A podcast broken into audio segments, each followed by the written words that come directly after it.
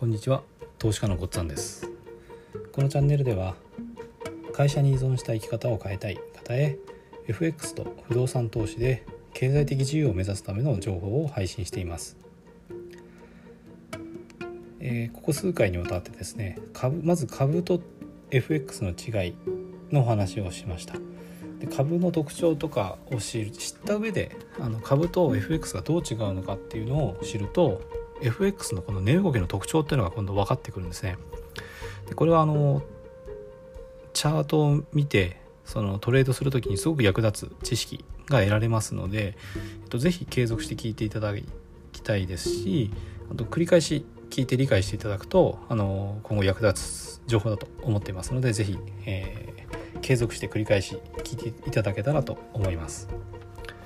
で今回はですね投機筋の売買の特徴について話していくんですけどもちょっと前回の復習をしますと,、えーと、FX にはですね実需筋と投機筋っていうのがあります。で実需筋っていうのはあの貿易とかですね実際の需要に関連する部分です。でこの実需筋の売買っていうのは FX の取引全体の1割ぐらいだと言われています。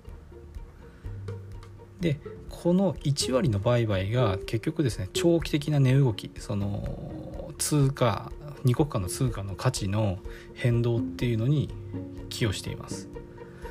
で残り9割ですね9割っていうのはほとんど大部分を占めてる投機筋の売買というのはあの長期的に見た時の通貨の価値の変動には影響しないんですね。でこれはなぜかっていうこと。を今回説明してでその投機筋の売買があるからこそ FX のその値動きあのテクニカルですねチャートを見て売買するのにすごく適してるんだっていうのが分かってくると思います。で、えーと、投機筋の売買っていうのは9割も占めるんですね。だからほとんどの売買は投機筋によるものです。だけど長期的な値動きに影響を与えないんです。でこれなぜ何なのかっていうと投機筋っていうのはみんな売買で利益を得ようとしてるんですね。でその時の行動って2つしかないんです。1つはポジションを持つ。ポジションを持つっていうのは売るか売るで売りで入ったり買いで入ったりできるので、まあ、売るか買うかなんですけどこれはポジションを持つという行動です。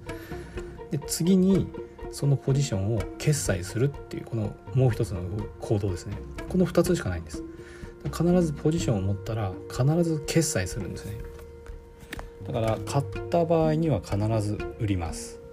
で売りから入った場合には必ず買い戻します。これは勝っていようが負けていようが必ずそうなんですね。勝ってる時には安く買って高く売る。もしくは高く売って安く買い戻す。これがあの勝つ時の行動ですね。で、えっと、負ける時、まあ、損切りって言いますけども負ける時っていうのは高く買ったものを安く売る。もしくは安く売ったものを高く買い戻す。こういう行動になります。だけど必ず最後決済するんですね。必ず決済します。買ったら売る。売ったら買い戻す。これ必ずです。同じ量の売りと買いが入ったらどうなりますか？これって価値の変動に寄与しないんですね。あの通貨の価値の変動に。だから一時的な動きしかないんですよ。行ったら戻る。上がったら下がる。下がったら上がる。こういう動きをするんです。その中で勝つ人は勝つし負ける人は負ける。で勝った人の利益っていうのは負けた人の損失から出てるんですね。必ずそういう動きになるんです。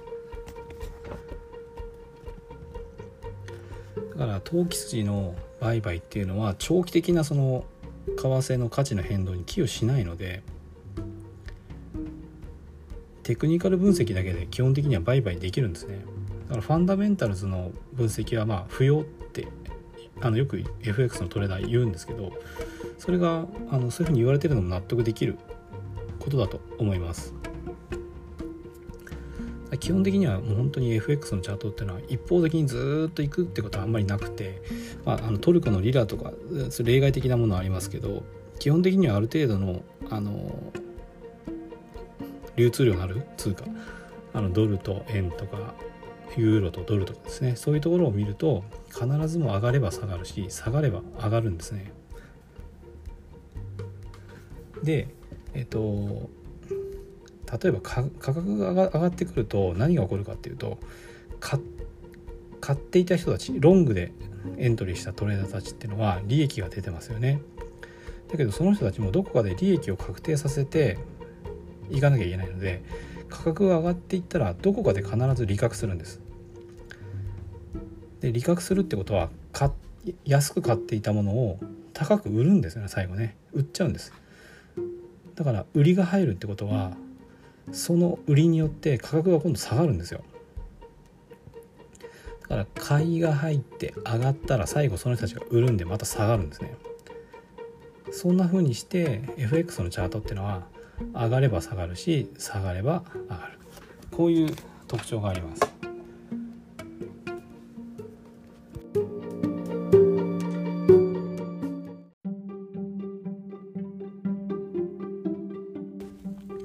今回も最後まで聞いていただいてどうもありがとうございます。